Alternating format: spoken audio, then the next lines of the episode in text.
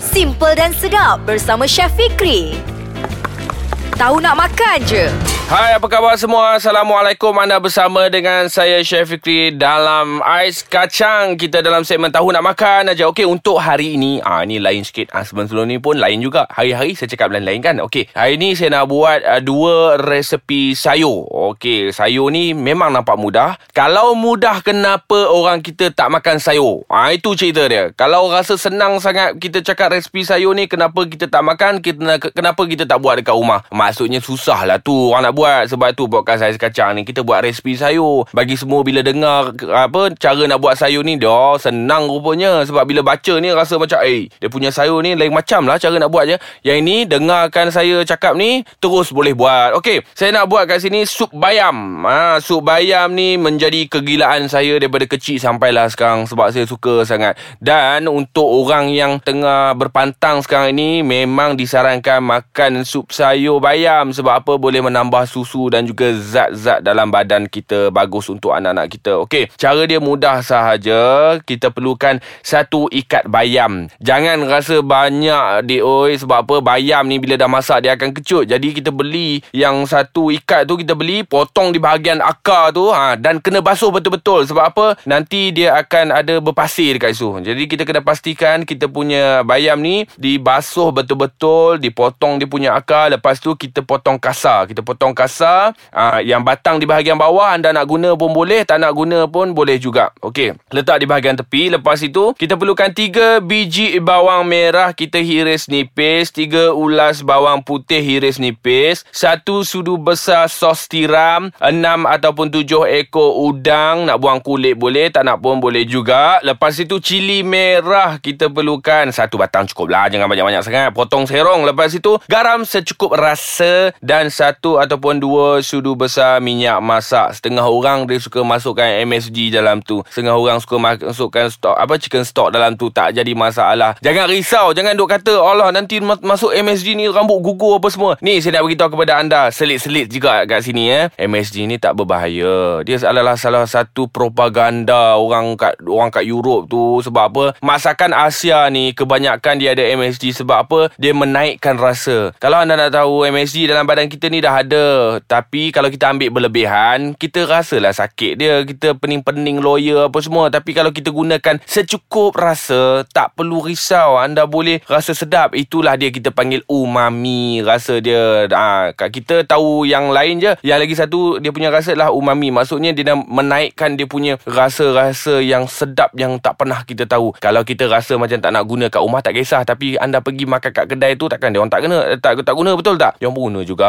Sebab itulah ramai orang pergi kedai dia orang. Okey, tak mau cakap banyak kat sini. Kita terus nak buat kita punya sup bayam ni. Okey, cara mudah saja. Ada dua teknik. Sama ada nak gunakan teknik merebus saja pun boleh, nak tumis dulu pun tak menjadi masalah. Tapi yang ni saya kongsikan cara menumis. Okey, panaskan sedikit minyak, gunakan dua sudu besar minyak. Lepas tu tumis bawang merah dan juga bawang putih sehingga kekuningan, sehingga apa dah naik bau, kita nampak dia lembut macam tu. Masukkan udang ataupun ayam yang kita nak gunakan. Kita kacau juga. Kita masak separuh masak sahaja. Sebab apa? Nanti kita nak masak sekali dengan dia punya air sup. Lepas itu, masukkan bahagian batang bayam. Ha, batang bayam tadi kalau anda nak gunakan, masukkan dulu. Kita gaul-gaul-gaul. Lepas itu, kita masukkan pula daun bayam yang tadi, yang telah kita potong apa semua. Daun bayam tu, kita masukkan dalam kita punya adonan tadi. Dan kita masukkan air. Air ni sekadar tutup kita punya daun bayam sahaja. Lepas itu, barulah kita masukkan sos tiram, cili merah, garam secukup rasa. Kita perlahankan api. Kita atau gunakan api yang sederhana. Kita tutup di bahagian atas dan kita biar sehingga dia masak lebih kurang dalam lima minit. Untuk apa resipi sayur yang macam ni, saya sarankan kepada anda kena tutup. Bila kita tutup ke atas, kita punya periuk tu, dia punya zat-zat dia tak mudah hilang. Dia akan masuk balik dalam sup. Okey, selamat mencuba dan kita akan teruskan dengan resipi kita yang kedua selepas ini.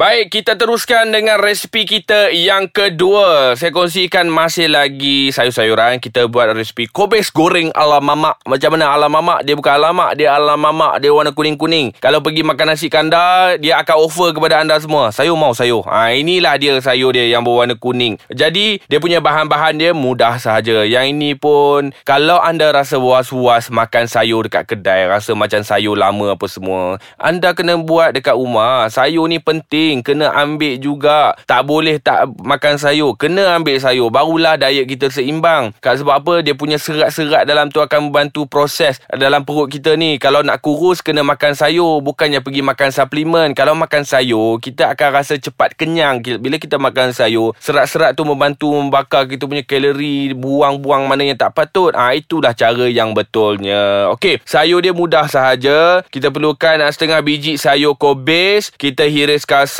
Lepas tu setengah batang carrot kita potong halus, memanjang boleh, bulat pun tak menjadi masalah. Satu sudu kecil biji sawi, dua tiga tangkai daun kari, cili kering dan juga cili hidup. Satu saja cili hidup. Cili kering ni pun kita gunakan dua saja, tak perlu banyak. Lepas itu setengah sudu kecil serbuk kunyit, garam dan juga gula secukupnya. Bahan-bahan yang lain kita perlukan, aa, kita perlukan bawang putih dan juga halia. Okey, untuk bawang putih dan juga halia ni, kalau Kalau boleh tak payah potong. Kalau boleh anda apa uh, kisarkan dia. Ha, maksudnya dia bagi kisar terus. Tak perlu kita nak potong-potong dia. Sebab apa? Yang ini kita nak buat ala mamak sikit. Ha, mamak ni semua dia punya bawang-bawang pun semua dia akan blend, dia akan kisar. Jadi untuk bawang putih dan halia ni kita campur sekali. Tiga ulas bawang putih bersama dengan setengah inci halia kita campur. Kita kisar sehingga halus. Kita letak di bahagian tepi. Okey, semua bahan-bahan dah ada. Okey makcik. Sekarang kita terus masak. Cara dia mudah sahaja. Panaskan minyak. Lepas itu kita masukkan